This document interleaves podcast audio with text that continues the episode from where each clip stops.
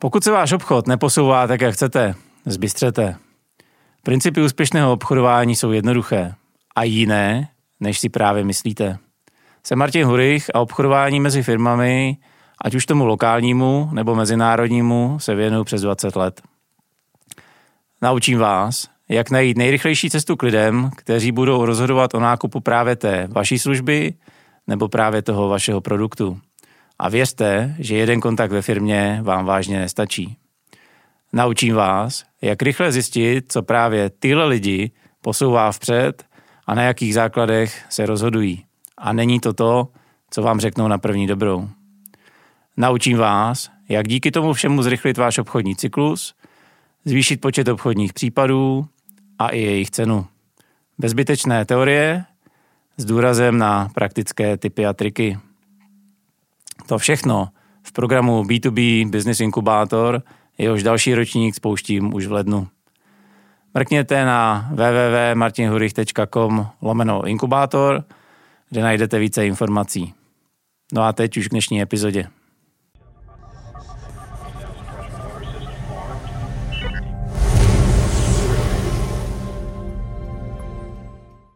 Dobrý den, já jsem Martin Hurych a tohle je Zážeh.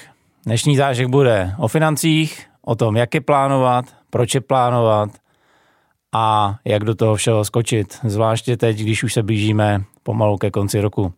No a když o financích, tak s kým jiným než s Václavem Nedvídkem. Ahoj Vašku. Ahoj Martine, díky za pozvání. Ráno se stalo. Vašek je CEO společnosti My Value Officer a taky trošku lektorem na Vysoké škole ekonomické. Vašku, než se pustíme do toho, kdo jsi a co tě přivádalo do financí, tak mě napadlo, ty máš 2 malý děcka. Ano. Co tě tvoje 2 malý děcka učili o financích? O financích. Nevím, jestli o financích, občas nějaké diskuze jsou, to spíše učím jakoby já. Ve smyslu toho, že teda chodím do té práce, musím přinést ty penízky, aby si mohli kupovat ty zmrzlinky, ale děcka sami o sobě jsou jako velká škola, jo? Ať už třeba se bavíme i s malým právě o té firmě a on místo toho, že by chtěl být astronaut, tak mi říká, že by chtěl dělat se mnou jako ve firmě. Já si říkám, to je jako zajímavý a jako přemýšlel jsem i nad tím, že vlastně tu firmu buduju třeba jakoby i pro něj vlastně a že to je jako docela dobrý jako zpětný zrcadlo, jakoby si říkat, buď na ty lidi takový, jakoby tam třeba byl pak opravdu za těch 10 let on, buď na té mojí roli, nebo tam pracoval se mnou. 10 let jsem přehnal, 20 let, jo. Tak tohle je třeba docela jako dobrá jako zpětná vazba pro mě, jo. A on si to pak rozmyslí, jo. On jako za ten rok bude chtít už být ten astronaut, jo, až jako pozná, co opravdu jako dělám, jo. Ale teďka ještě moc malej. Ale tohle je jako dobrý, Začal jinak, já jsem chtěl být před astronautem popelář, tak... Popelář, jo, já myslím, že já taky. A... Ty jsi hrozně aktivní na LinkedInu, přesto ne třeba všichni, co nás poslouchají nebo na nás koukají, na LinkedInu jsou aktivní tak jako my dva.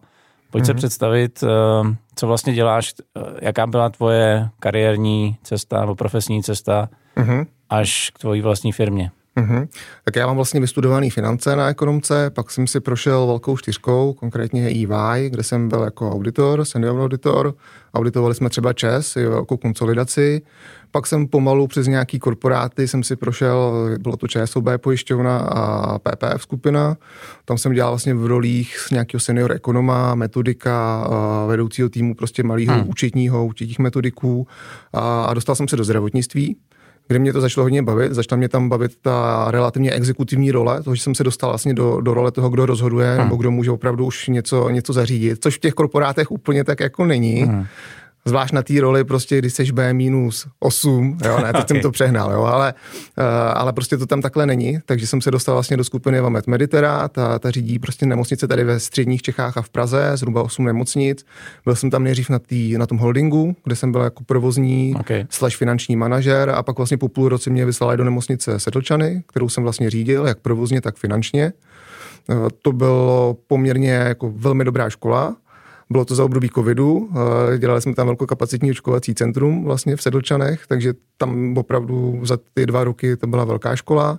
No a pak se mě vytáhli do IKEMu na roli jakoby náměstka, vlastně CFO. pro ekonomiku a provoz jakoby velmi podobná role, jenom prostě IKEM je 12krát větší. Jo. IKEM má 5 miliard obrat a má 2000 zaměstnanců, takže to byla jakoby taky velmi zajímavá škola. Nicméně mi to předostlo, to bylo minulý rok nějak už jako přes hlavu a dostal jsem se na volnou nohu. Začal jsem dělat to, co umím, to jsou ty finance, začal jsem to dělat externě. Vlastně jsem ani pořádně nevěděl, co ty firmy budou poptávat, co ode mě budou chtít. Možná i doteď to ještě pořádně jakoby ladíme u těch firm a vždycky ten scope jako domluváme hodně na začátku. Okay. Ale nějak jsem se jakoby do toho dostal, většinou přes ty malinký firmy, přes ty startupové firmy a pak někdy zhruba v květnu tohohle roku mi přišlo, že je fajn vlastně to uzavřít do firmy, protože těch poptávek bylo relativně dost, ty firmy vypadají, že to potřebujou. Já sám neobhospodařím všechny, ať už jakoby objemově ty firmy, ať už v tom, co chtějí. Někdo chce reporting, někdo chce úvěry a ono ten finančák není úplně expert na všechno. Někdo chce účetnictví, což já nevedu, takže v té firmě teďka všechny tyhle ty služby mám, ať už je to účetnictví, reporting, úvěry, procesy. Mám tam řadu externích finančních ředitelů, který mám na zakázkách a snažíme se prostě pomáhat těm firmám ve velkým. Jo? Snažím se tu myšlenku prostě šířit do co nejvíc firm, což bych sám prostě nezvládl a ještě navíc je tam ta synergie prostě s těma službama napříč těma financemi. Rozumím. Když se podíváš takhle zpátky, tak ty si prošel velkou konzultační firmu, prošel si finance, prošel si, říkal si zdravotnictví, dneska jsi se startupama, předpokládám hodně technologickýma. Ano. Tak kde jsou největší rozdíly, nebo kde tě to nejvíc překvapovalo? Nevím, ani si myslím, že nehraje roli ta technologie jako taková, ale asi velikost té firmy a prostě to, jak ten majitel je blízko tomu týmu.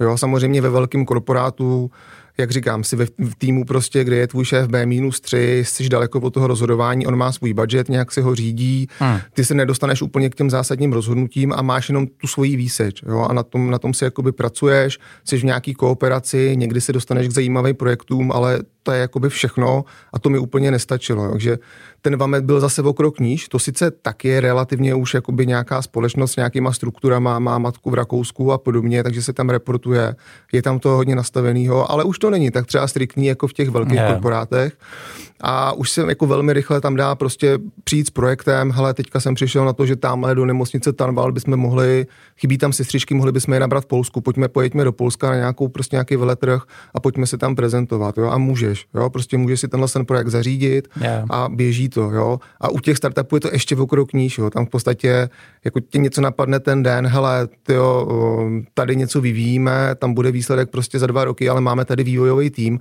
proč bychom nemohli třeba, když je to pro nemocnice, vyvíjet prostě něco i v jiném segmentu, protože tady máme prostě tu kapacitu a pomoct jim tady, nebo udělat nějaký jiný projekt. No a do týdne jako to běží v podstatě, jako ne, že by byl ten projekt hotový, ale ten projekt je v běhu, nic se nemusí nikde schvalovat a prostě lidi jsou tam prostě alokovaní tak, jak řekne ten majitel a ta rychlost je jako jiná. Takže řekl bych, že to je v té rychlosti. Občas jako nesouhlasím s těma názorama, že ten člověk z korporátu to nedokáže pojmout, když přijde do toho startupu. Řekl bych, že to je hodně o mindsetu toho konkrétního člověka, vůbec bych nezaobecňoval. Samozřejmě tím mířím i jako na sebe, jo, že prostě mně se to naopak jakoby líbí a ta rychlost jakoby je fajn, jo, a že jako takový to vysedávání na poradách, jo. Oni i v těch korporátech už se to mění a nemyslím si, že to tak je vždycky, jako že tam jsou ty 4hodinové porady a naopak občas v těch startupech se taky stane, že tam je ta 4hodinová porada. Jo, takže není nic jako striktně daný, ale jako obecně se dá říct, že opravdu ta rychlost je tam jako vyšší. Rychleji se ty věci zavádějí prostě do praxe. Souhlas. Ta rychlost naopak v produktu chtěná. Mně přijde někdy, že na té strategické úrovni, a proto seš vlastně tady, vede k lehkému chaosu, jak já říkám, punku a třeba neuspořádanosti ve financích nebo nejasnosti ve financích, protože okolo mě třeba business case, nechci říct, že je úplně prostý slovo, ale není to věc, která se dělá moc oblíbeně a dost často. Tak vlastně bych se dneska rád podíval na to, proč i malý startup nebo malá firma má mít něco, co je finanční plán a má v svoje finance řídit. Aby jsme, byť předpokládám, že drtivá většina lidí ví, tak přece jenom asi začnu nějakou definicí. Co je za tebe finanční řízení? Za mě je finanční řízení to, že ty vlastně tu firmu řídíš přes jakoby data. Ty data jsou finančního charakteru. Jo. Ta firma vlastně by měla z hlediska i prostě nějaký definice ze živnostenského zákona dosahovat zisku No a ty ten zisk jako potřebuješ nějak měřit, jo? A když ho chceš měřit, tak potřebuješ vědět jak a potřebuješ na to mít jakoby tu strukturu, to znamená ten finanční plán a potřebuješ, aby ti data z toho účetnictví chodily tak, abys to mohl třeba porovnávat, jo? A to je podle mě ten jakoby základ. Jo? Ty potřebuješ vědět, že ty výnosy minus náklady jsou zisk, to jsou tři základní položky. No a pak ty potřebuješ si jenom rozhodnout, jaký ten detail z těch výnosů, z těch nákladů a třeba i nějaký rozdělení toho zisku, nějaký EBIT, EBITDA a podobně, chceš vědět a takhle si to jako nastavit. A to je ten základ, jo. Ty obecně víš, jakože potřebuješ zjistit ten zisk, výnosy minus náklady ti nestačí a pak jdeš jenom prostě do toho detailu. Jseš projektová firma, potřebuješ vědět jakoby ziskovost zakázek, jo. Máš produkty, potřebuješ vědět ziskovost jednotlivých produktů, jo. Potřebuješ vědět, jaká je tvoje hrubá marže, potřebuješ vědět, jaký jsou tvoje režijní náklady a to relativně v nějakém detailním rozpadu, protože ti každou tu část té firmy řídí někdo a ty mu potřebuješ dát nějaký budget. Jo. Takže i taková ta diskuze, kterou třeba často vedem na LinkedInu, jestli jako je důležitější ten obchodák nebo ten finančák, já vlastně si myslím, že je obchod. Je to obchod, jo. Jasně, ale já si myslím, že ona je vlastně lichá, jo, protože ten obchod je důležitý, ale ten finančák je napříč vším. I v tom obchodu řídíš ty čísla přece, jo. I v tom obchodu chceš vidět ty KPIčka a nastavuješ to těm finančákům, jo. Takže ta diskuze je lichá. Obchodák je asi ten nejdůležitější člověk, protože nosí ty zakázky do té firmy, ale nesoupeří s tím finančákem. Jo. Ten finančák pomáhá tomu CEO řídit tu firmu přes čísla. Jo, typicky ten CEO řídí tu strategii, má tu vizi, má ty produkty a teďka je to většinou ten člověk, který takhle jde a říká, hele, a teďka to potřebuju spočítat, ten business case. Jo. A nebo ne, nebo prostě není ten typ. Jo. Ale ideálně proto má toho finančáka. Jako, jo. Tak obavíme, že ve větších firmách mnohdy číslo 2 ve firmě je finanční ředitel, aby vlastně k dispozici data byly. Říkám ve větších firmách. Jaký je stav podle tebe v malých a středních firmách, co se týče finančního řízení? Nebudu říkat něco takového jako, že tristní. Ani si to jako by nemyslím, jo. Ono, ta důležitost toho finančního řízení, jsem se možná vyhnul té otázce, je právě i u těch jako malých firm, protože rychle rostou. Jo? A když rychle rosteš, tak to potřebuješ hlídat ten růst, jestli jako jdeš tam, kam chceš a jestli náhodou v těch 3 produktech a službách ti nějaká neujíždí jinam, jestli jsi ziskový jako dostatečně, jestli když najímáš prostě 20 lidí za kvartál, tak jestli to jako dává smysl, najímáš ty správný lidi, jakou máš fluktuaci, jako všechno tohle to se dá měřit. Všechno to má dopad do čísel. Jo. Takže možná naopak ta menší firma má větší potřebu než ta stabilnější firma, ale samozřejmě ta firma, která už je stabilnější, má obrat 50 milionů plus, tak to finanční řízení by měla mít taky podchycený. Velmi často to tak není. Velmi často se dostáváme do firm, které jsou i 100 milionů plus obrat. Jsou to už jako větší SMIčka, jo, i když SMIčko definici je až do nějakých 1,2 miliardy, jo, ale i tohle už jsou docela velké firmy a nemají finančního ředitele, klidně mají malý jenom finanční oddělení, kde jsou 2,5 úvazku účetní, nějakého kontrolera a to je všechno a oni si dělají jenom tu svoji práci, občas vyprodukují nějakou tabulku, v podstatě jenom zařizují, aby byly in compliance jakoby s účetníma předpisama, s daňovejma řeší s daňařem externím a to je jako všechno, jo. A majitel dostává nějaký čísla, má sám většinou nějaký tabulky, něco si někde jako hlídá, ale není to prostě v nějakém úplně dokonalém stavu. Hodně věcí se dělá ručně v účetnictví, není to samozřejmě jako elektronizovaný, digitalizovaný a ten systém toho řízení je nedokonalý, jo. Nemá to nastavení jako od začátku, no. Ten první projekt, co děláme, když přijdeme na začátku, že to celý nastavíme. Jo. Data jdou z účetnictví, jdou někam do nějakého reportingu, je nějaký finanční plán, je nějaký budget na příští rok a je nějaký systém toho, jak to vyhodnocuješ. Jo. A to je to finanční řízení a to oni nemají. Je to jakoby neoptimální, chaotický, jo, je tam vždycky nějaká část, jo, třeba budget mají, ale je v nějakém Excelu a nikdo s tím moc nepracuje, finanční plán mají, je neaktualizovaný 2 roky, reporting, no moc ne, ale jako jednou za čas něco za půl roku tam někdo vyprodukuje, cash flow, majitel má svoji tabulku někde uloženou na disku, jo, takže oni se snaží jako nějak, ale není to jako optimální, jo, a ta neoptimalita je, třeba stojí spoustu peněz, protože prostě dělají špatný rozhodnutí, nemají k tomu rozhodnutí rychle ty data, protože to, že to je nastavený, znamená, že to máš rychle. My to děláme tak, ten reporting, abys to měl jako v podstatě do druhého dne, jako věděl jsi ty čísla a když chceš udělat velkou investici, tak abys to dokázal jako rychle spočítat a zapasovat do toho stávajícího biznisu, do toho stávajícího finančního plánu a věděl, jaký to má jako výsledky. Jo. Takže jako velmi často mají neoptimální prostě to finanční řízení, není to nastavený. Souhlasím, já dokonce vidím a tady si jako dvakrát poštrněme, že to není finanční řízení, že odpovědí je, jasně, dělám účetnictví a občas kouknu na účet a podle toho řídím firmu, tak to není finanční řízení. Jo. Ano, tohle je jako taky velmi často a chtěl jsem dát ještě ten lepší příklad, že tam občas něco jako je, ono možná je to kolikrát horší, jo, protože opravdu pak to je nestrukturizovaný, každý má něco jiného, každý vychází trošku z jiných dát, jo, teďka máš CRM, máš účetní systém, máš ještě někde nějaký třeba data warehouse, z toho taky jdou nějaký data prostě a teďka vlastně ani nikdo neví, kde je ta pravda a tohle je potřeba taky sjednotit. Je to už trošku datařina, ale ono to souvisí s tou naší prací. Jako. Souvisí to, teď jsi mě přived na jednu myšlenku. Máš účetního, nebo účetní, velmi dobrý, nechceš se s nima bloučit. Na druhou stranu vlastně analytika veškerá žádná, všecko sypou na účty tak, aby jejich práce odsypala, aby v zákoně vlastně všecko sedělo. Ale pokud z toho chci vytáhnout jakoukoliv analytiku, jakýkoliv rozpad, tak nic. Co teď? No, ono...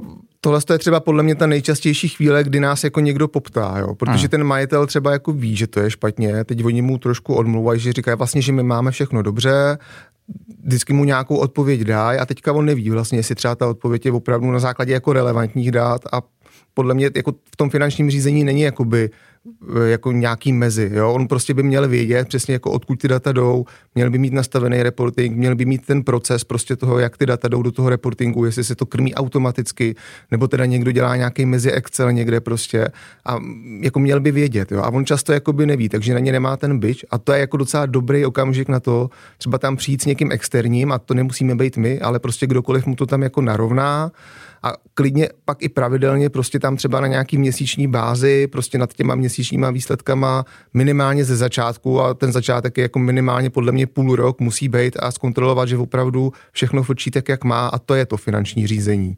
Jo, tohle to prostě s těma lidma, který mají takovej mindset, nenarovnáš. Jakoby sám, pokud nemáš to know-how. Jo. Na ně opravdu musí někdo přijít a oni nás většinou nechci to zjednodušovat, ale jako nemají úplně rádi, jo, protože jim tu práci prostě komplikujeme, jo, protože říkáme, teďka to musíte jako začít časově rozlišovat, odpisy děláte jednou ročně jenom kvůli daním, no tak to nejde, my to potřebujeme vidět měsíčně, jo, tady dáváte prostě mzdy na jednu hromádku, my to potřebujeme rozpadnout, my potřebujeme vidět zvlášť mzdy jako marketingu a salesu a potřebujeme vidět zvlášť jako mzdy lidí, kteří dělají přímo na produktu, protože prostě jinak to finanční řízení je slepý, já nepotřebuju tam 3 hromádky a to velmi často vidíme na jednom účtu, jo, na té 521 na těch mzdách, anebo prostě nějaký služby, prostě jedna hromádka, klasický účet 518, kde prostě najdeš úplně všechno. Jasně. Má 2 analytiky, dobře, že si to tam paní účetní rozdělí, aby tam taky něco si odsledovala pro ty daně, ale to je jako všechno, jo, a my z toho manažersky nic nevidíme, jo, a je to právě ten rozdíl toho jako manažerského účetnictví a toho účetního pohledu a my do toho potřebujeme dostat ten manažerský pohled. Nevíme ho vždycky jako sami, musíme si sednout s tím majitelem, říct si jako co chce vidět a pak mu to umíme nastavit, jako pak mu to umíme nastavit a nastavíme mu to a on pak na základě toho opravdu jako dělá ty rozhodnutí a má to tu přidanou hodnotu. Jo. Ale rozumím, že každá firma je originál a asi tady neřekneme úplně jasnou strukturu, ale ještě bych se přidržel té analytiky, protože já dělám hodně často s technikama, introvertama, by design analytikama a v momentě, kdy řekneš, budeme tahat data, tak najednou z toho padají. Chci vidět přes zakázku, chci vidět přes oddělení, chci vidět přes tohle, přes tamhle a najednou se ti z toho ve finále tvoří nějaká multidimenzionální matice, která, OK, ve finále jde zpracovat úplně všecko, na ten začátek je to ale za mě velký overkill, to znamená, když finanční řízení zatím nemám, a co je ten za tebe první krok, vůbec to první rozčlenění nákladů, který bych vůbec měl začít uvažovat, abych něco viděl. Ty už jsi tady zmínil sales a marketing. Jasně. Souhlasím s tím, co říkáš. Jo? Jako nechce to přijít a říct a teďka potřebuju vidět jako 10 pohledů skrz prostě geografické regiony a střediska a teďka jako nějaký účelový členění. Jo? Chce to opravdu rozumět a pokud se k tomu máme dostat, tak postupně. Jo? Na začátku ten základ je prostě manažerská výsledovka. Yeah. Jo? Jako fakt kvalitní, fakt vidět tu firmu kvalitně přes manažerskou výsledovku, to znamená výnosy, náklady, zisk a teďka si říct jakoby ten detail. Jako, co chci odsledovat, co je pro mě to klíčový. Za mě je důležitý, pokud mám víc produktů, tak určitě si výnosy rozčlenit do těch business line konkrétních, vidět ty náklady přímý, které souvisejí s těma výnosama. Pokud mám víc, tak klidně si můžu jakoby víc produktů, víc služeb, tak si to můžu rozčlenit k těm službám, ale to je většinou i to je krok 2, protože to není nikdy jednoduchý. Velmi velký problém jsou většinou ty mzdy, které můžou být na té jedné hromádce.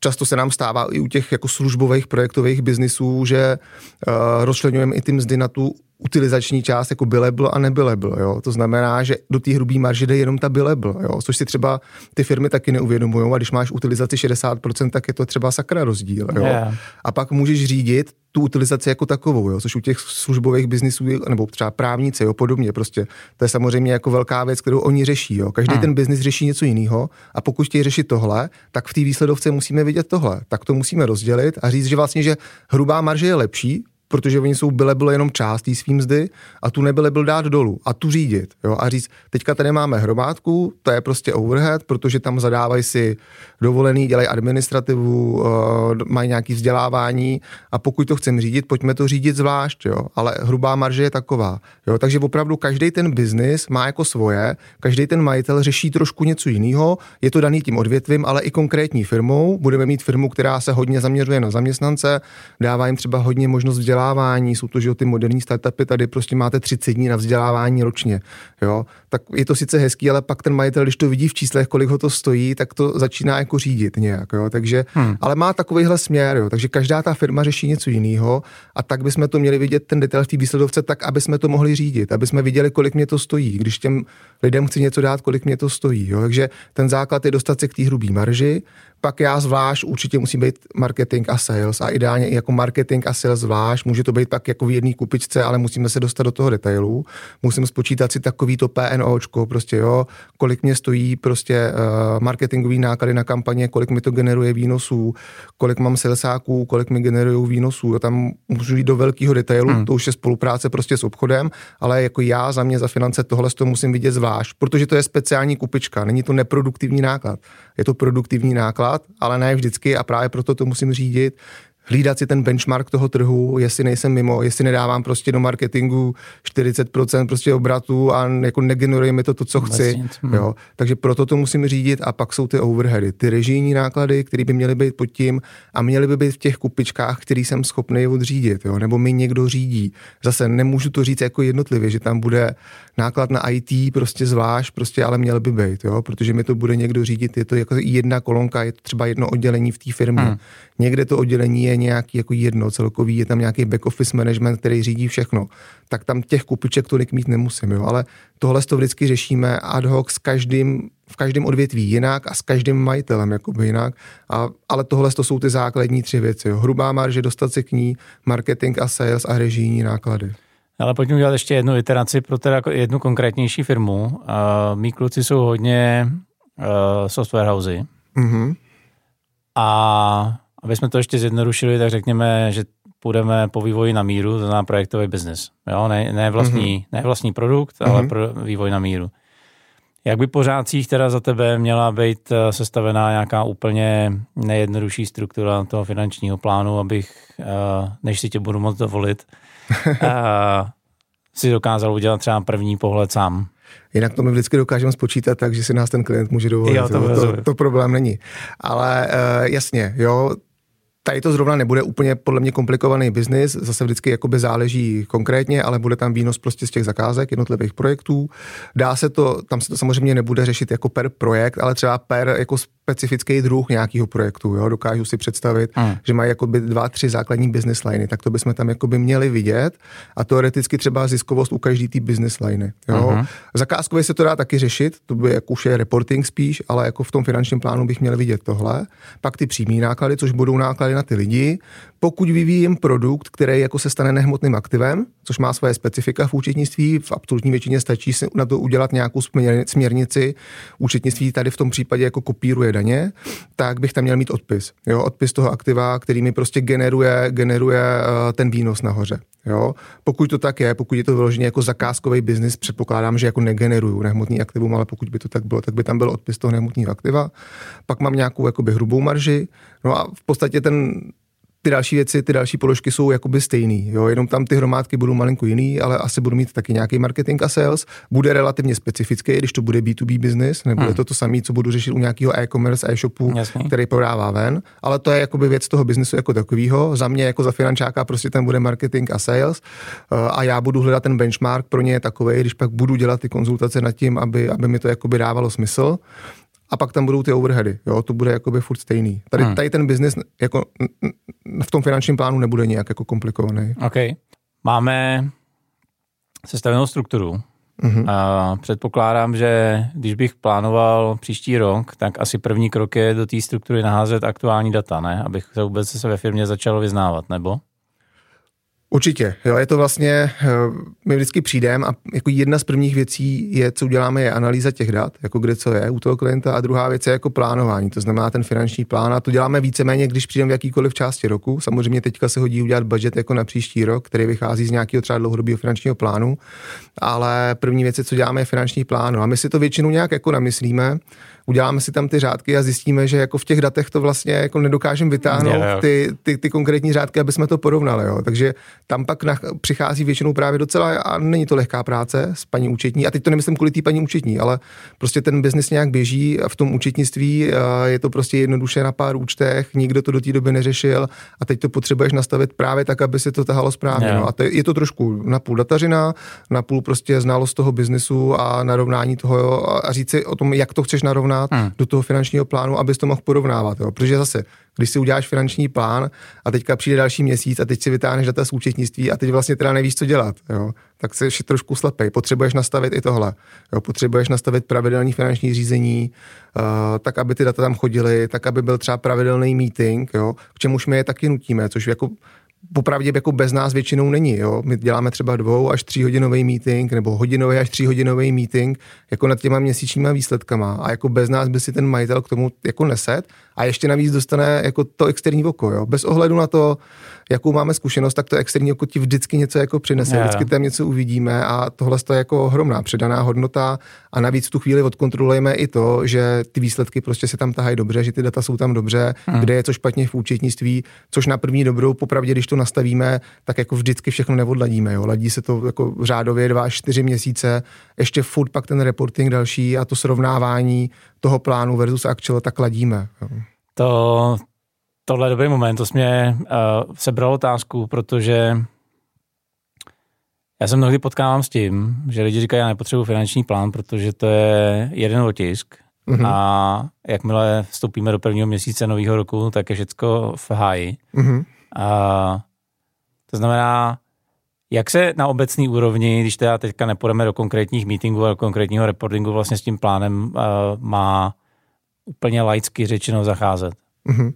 Ještě bych to rozlišil jako na 3 základní pojmy, jo? Že když už jsem z toho korporátu a jako mám to know-how z toho korporátu, je finanční plán, čemuž říkám, že je plán na nějaký delší období. Okay. Může to být třeba jako 2 až 5 let. Jasně. Budget je prostě budget na konkrétní rok a je třeba ve větším detailu po střediscích, a pak je forecast, jo, kterým zpřesňuju ten jako roční budget. Jo.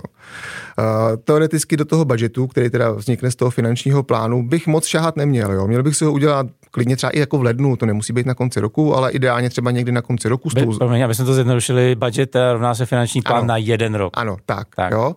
Tak do toho už bych jako neměl podle mě moc šahat, jo, protože já si ho chci prostě zafixovat, mám nějakou znalost a porovnávám to vůči němu, a vlastně to, co já dělám, je, že vysvětluju, proč nejsem na tom budgetu, proč jsem se do něj netrefil, a já se do něj prostě nikdy netrefím. To není jako, že hra, že já si dělám budget a pak jako se raduju, že jsem se do něj trefil.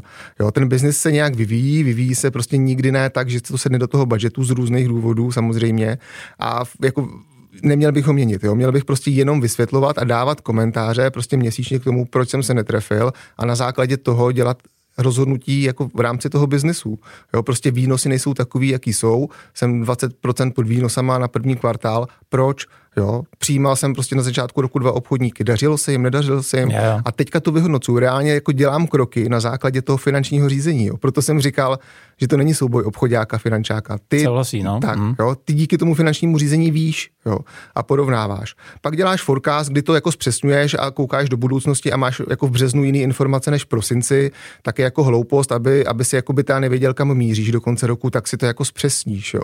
Ale mělo by to jít mimo ten budget a který prostě by měl zůstat stejný. Jediný jako snad výjimka je, pokud by bylo přišlo zvenku prostě nějaký válka, jo, může se stát zemětřesení, něco se stane jako úplně razantního s tím biznisem, tak je trošku nesmysl každý měsíc si říkat, netrefil jsem se do toho, protože můj největší trh je Rusko a já mám prostě tam minus 100% prostě výnosů, protože tam neprodávám. Tak to už je nonsens, jo. Když je to něco takhle zásadního, tak si ho teda změním, mám budget verze 2 z března a porovnávám si vůči tomuhle budgetu, jo, ale jinak prostě porovnávám vždycky to, s čím jsem předpokládal, že do toho roku půjdu, což vím třeba v prosinci, nemám nějaký jako vizi, strategii a když se do té strategie a vize na ten rok jako netrefím, tak bych měl vědět proč se to stalo, když jsem k tomu mířil, když jsem koupil prostě novej stroj prostě v únoru, který by měl přinést prostě zrychlenou výrobu, nový zákazníky, vyšší výnosy a není to tak proč a řeším to, jo, tak to je ten důvod.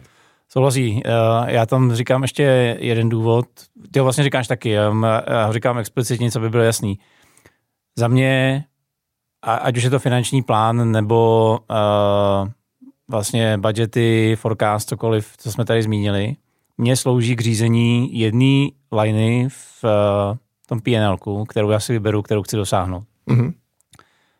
Chceš upanovat trh, potřebuješ růst, potřebuješ držet obraty, se zbytkem si dělat, co chceš.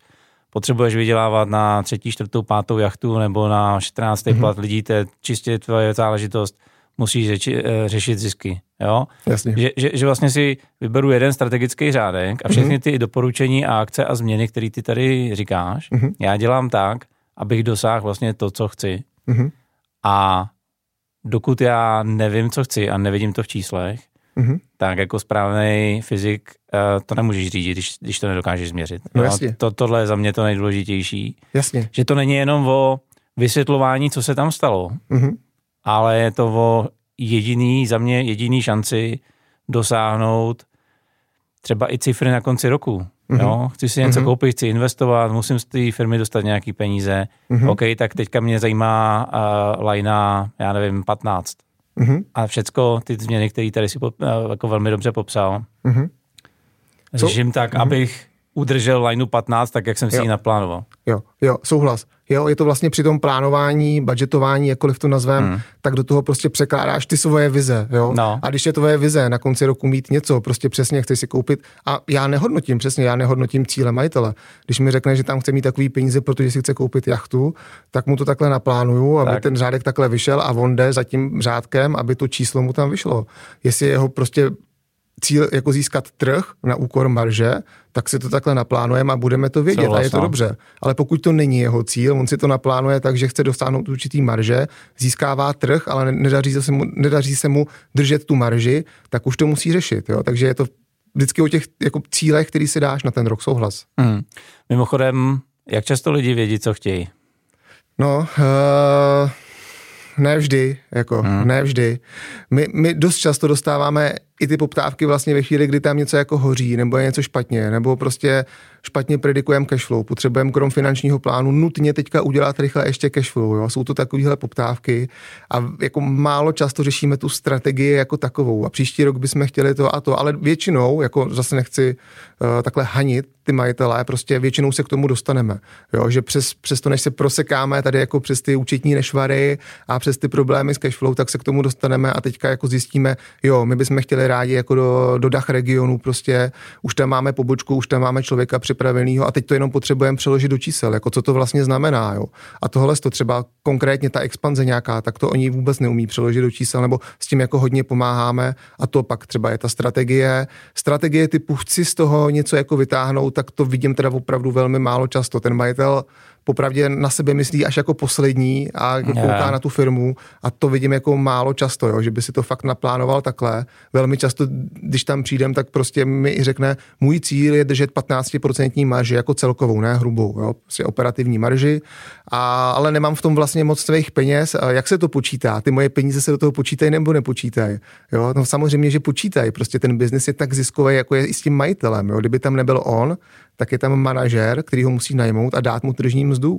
Takže když mu dá tržní mzdu 3 miliony ročně, tak prostě ten biznis je na nule vlastně, jo, a není tak ziskový. A kdyby ho měl někdo koupit a přijít investor, tak pro něj je ten biznis na nule, pokud on si nic neplatí nebo si platí minimum, jo. Takže to jsou ty dotazy prostě a ten majitel prostě nemá, jo, tady v tom jakoby jasno, jo, co třeba z toho vytáhnout. Spíš kouká, občas má nějakou strategii, jo, teďka bychom chtěli jako zabrat, jestli ne v zahraničí, tak jako na Moravě prostě, jo, nebo chtěli bychom tamhle expandovat, chtěli bychom někoho najmout, ale chtěl bych 2 nový obchoďáky, myslím si, že to jako fakt pomůže, pojďme to přeložit do čísel, tak takovýhle jako věci, jo, ale něco komplexnějšího málo kdy, myslet na sebe majitel, to moc nevidím teda, no.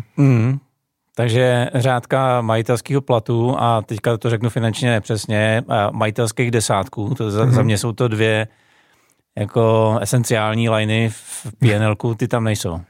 Velmi často ne, anebo si samozřejmě ty peníze berou z té firmy nějak jako jiné, jo. Ale není to třeba adekvátní tomu, co by měli dostat, jo. Není to třeba tržní mzda, jo. Záleží, co to je za biznis, pak jako velmi záleží, co to je za biznis. To se bavím třeba o těch jako menších teďka, jo. Když je to biznis jako 0,5 miliardy vejš, furt je to SMIčko, tak je tam to má nějak pořešený, jo. Ale ještě mě napadá jedna věc. Sám u sebe to moc neřeším, když si dělám nějaký, abych tomu u sebe neříkal ani finanční plán a nějaký hrubý nástřely, protože já jsem malinkatej. A vzhledem k tomu, že zaplať pánbu, všichni mý klienti jsou uznalí a platí relativně včas a relativně rychle, tak já vlastně neřeším rozdíly mezi budgetem a projekcí cashflow. Spousta firm to má jinak. A ty už si tady na to narazil. Diví se, že všecko v tabulkách má správně, ale na účtě nic. Tak co bych měl udělat jako další krok, když už mám sice nabudžetováno, všecko kontroluju, ale na účtě furt nic není. Trošku jsme na to zapomněli. Jo? Já vždycky jako mluvím o tom finančním plánu, který teda vychází z účetnictví, který je akruální a není to ten cashový pohled, což často i tomu majiteli, třeba i té menší firmy, jako musím vysvětlit. A on často přijde s tím, že vlastně chci řídit téměř jenom to cashflow, že možná ani ta výsledovka ho tolik jako nezajímá, jo, protože tam vidí ten problém, tam mu jako nedostačujou ty peníze a občas prostě jako zjistí, že nemá třeba na mzdy zaměstnanců. Jo. Bavím se opravdu jako o malých biznicech. Jo, tak chce to naprojektovat i cashflow, jo, a někdy ten rozdíl oproti té výsledovce je prostě velký, jo. Můžeš být přesně ten ajťák, projektový biznis a prodáváš do korporátu a máš dlouhodobou splatnost, jo. A máš splatnost prostě 3 měsíce a teďka za ty 3 měsíce musíš platit ty programátory a ty nejsou jako levný, takže ti tam zahučíš několik milionů a musíš na to mít to cashflow, jo. Pokud ti nabíhá ten projekt prostě nově, jo. To jsou takové jakoby věci, které jako musíš naplánovat. Pak typicky seš e-commerceový biznis a kupuješ zboží jednou za čas, protože ho kupuješ z Číny nebo z Izraele nebo od někud, tak to nekupuješ jako pravidelně kvůli jako nákladům na logistiku a nakupuješ to jednou, dvakrát, třikrát ročně. Jo. To vlastně, no. Potřebuješ na to peníze, máš to ve skladě, jo. Stojí tě to prostě v tu chvíli milion, teďka si představ malý biznis, jako milion není moc, a vysí ti v tom peníze a teď se ti třeba nedaří to prodávat úplně, jo, a tohle to potřebuješ taky predikovat, kdy teda udělat ten nákup, jo, prostě naplánovat to, jo, platíš někdy dáň, jo, jsou tam mimořádné položky, jo, nemusí se za mě plánovat úplně jako detail, ale ty zásadní položky by člověk jako by měl vidět a dá se naplánovat i detail a to děláme samozřejmě jako v souvislosti s tím finančním plánem taky, jo, většinou přijdem s finančním plánem, kde je ta strategie a hnedka ad B je plán cashflow, jestli na to mám, kde mi na to nestačí, jo, protože si můžeš naplánovat ziskový rok, ale to cashflow ti jde úplně jinak, jo. To cashflow ti jde úplně jinak a může se stát, že prostě každý měsíc ti vyjde zisk 1 milion, ale v podstatě v únoru vyhoříš, protože prostě nemáš cash, protože prodáváš do těch korporátů, jo. Takže to je druhá věc a je to vlastně pak se to malinko přelejvá do jediné exekutivní části v tom finančním řízení a to je jako schánění toho cashflow. Yeah. No, to si myslím, že to už opravdu pomáhá, tam už je opravdu velká přidaná hodnota i toho finančního ředitele. Yeah. Pokud umíš sehnat úvěr za dobrých kvalitních podmínek, víš jak na to, nebo investora, nebo jakkoliv ty peníze sehnat, víš jako kdy a jak, tak tohle je velká přidaná hodnota taky. Jo? A vychází to z té predikce toho cashflow. Já vždycky říkám, že tam je ta, jakoby, nechci to jako schazovat, jo, ale ta administrativní část jako toho finančního řízení, to jsou ty finanční plány, predikce cashflow, reportingy a tohle je třeba i ta exekutivní část, kterou třeba děláme taky. Taky máme specialistu prostě na úvěry, bývalýho bankéře, který nám pomáhá u klientů s tímhle. Já teď jsem mluvil s jedním klientem a říkal jsem mu, pokud chceš rozdat, jako příklad, a pokud chceš rozdat 13. 14. platy svým lidem, tak už jsi na ně měl vyfakturovat v září. A to je vlastně velký probuzení. Přesně. Kdyby si tohle měl všechno shrnout do nějakých 3-5 bodů, na co si dávat pozor, tak co by to bylo? Za mě jakoby vědět, kam jdu. Jo. Řídit tu firmu jakoby přes čísla, to znamená mít strategii, je fajn, mít produkt, ladit produkt je fajn, ale jako vědět, kam jdu, to znamená mít ten finanční plán. Teď jsme na to narazili a plán cashflow jako ADB, abych věděl, že na to mám. Jo. Okay. To jsou možná jako 2 body. Jo. Opravdu mít strategii přeloženého do finančního plánu a mít tu predikci toho cashflow a vědět, jestli na to mám. Třetí věc je pak pravidelně vyhodnocovat. Jo. Prostě jakkoliv to nazveme, jakkoliv ten podnik to jako pojme, to jde pojmout jako různě, může to být prostě nějaký měsíční, kratší nebo kvartální delší meetingy, porovnávat ten budget nebo mít jenom ten finanční plán, ale opravdu jako mít ten plán a vyhodnocovat ho pravidelně, kam jdu, neměnit jako zběsile ten plán a opravdu si říkat, proč nejsem tam, kde jsem měl být, proč když jsem udělal ty investice, které jsem udělal, najmul ty lidi, nejsem tam, kde jsem, anebo naopak, proč jsem jako 30% plus, nemusí to být vždycky jakoby negativní, kde se mi dařilo a pojďme to jako zdvojnásobit, pojďme se zaměřit na tu část, kde se mi dařilo, pojďme se zaměřit na ty projekty, kde se mi daří. Jo, a to bych měl taky vidět, jakoby tady to konkrétně z toho reportingu. Jo. Takže finanční plán, plán cashflow, vědět, kam jdu a pravidelně vyhodnocovat. To jsou jako za mě 3 vlastně klíčové body toho finančního řízení, který mají za sebe spoustu konsekvencí toho, jak jako k tomu dosáhnout. V každé fázi té firmy, která nás poptá jako startup nebo jako velká firma, to je jiný. Musíme se prohrabat jako vždycky jako jinde v jiných věcech, prostě a řešit jiné věci, ale finální stav, jako kterýho chcem dosáhnout, ať už je to startup, nebo ta velká firma, je tenhle. Plán, prachy, kontrola. Tak. Když to budeme chtít dělat s tebou, kde tě najdem? LinkedIn, jo. Stačí napsat podle jména, máme svoje webové stránky, myvalueofficer.cz, tam máme taky nějaký formulář a myslím si, že někde, jako, když by si hodně googlil, tak najdeš i moje jako telefonní číslo. Ne, prostě je jako veřejný, na tom LinkedInu je, takže kdo rád volá, rád přijímám telefony, volám zpátky, když nemůžu, takže jen do toho.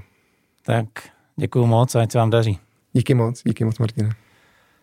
Tak, to bylo dneska o financích. Budeme s Vaškem rádi, pokud rok 2023 začnete s trochu větším pořádkem ve financích, než třeba jste měli doteďka. A za mě to přináší do podnikání úplně novou úroveň a úplně nový vhledy. Takže i já, jakožto jednomužný korporát, nějaký svůj nástřel plánu určitě mám. Dávejte nám lajky tam, kde právě posloucháte, ať už je to YouTube nebo vaše podcastová apka. Určitě se mrkněte na moje webové stránky www.martinhurich.com, kde v sekci Zážeh zase z Vaška vytáhnu bonus k této epizodě. Na mě už nezbývá, než jenom držet vám palce a přát úspěch. Díky.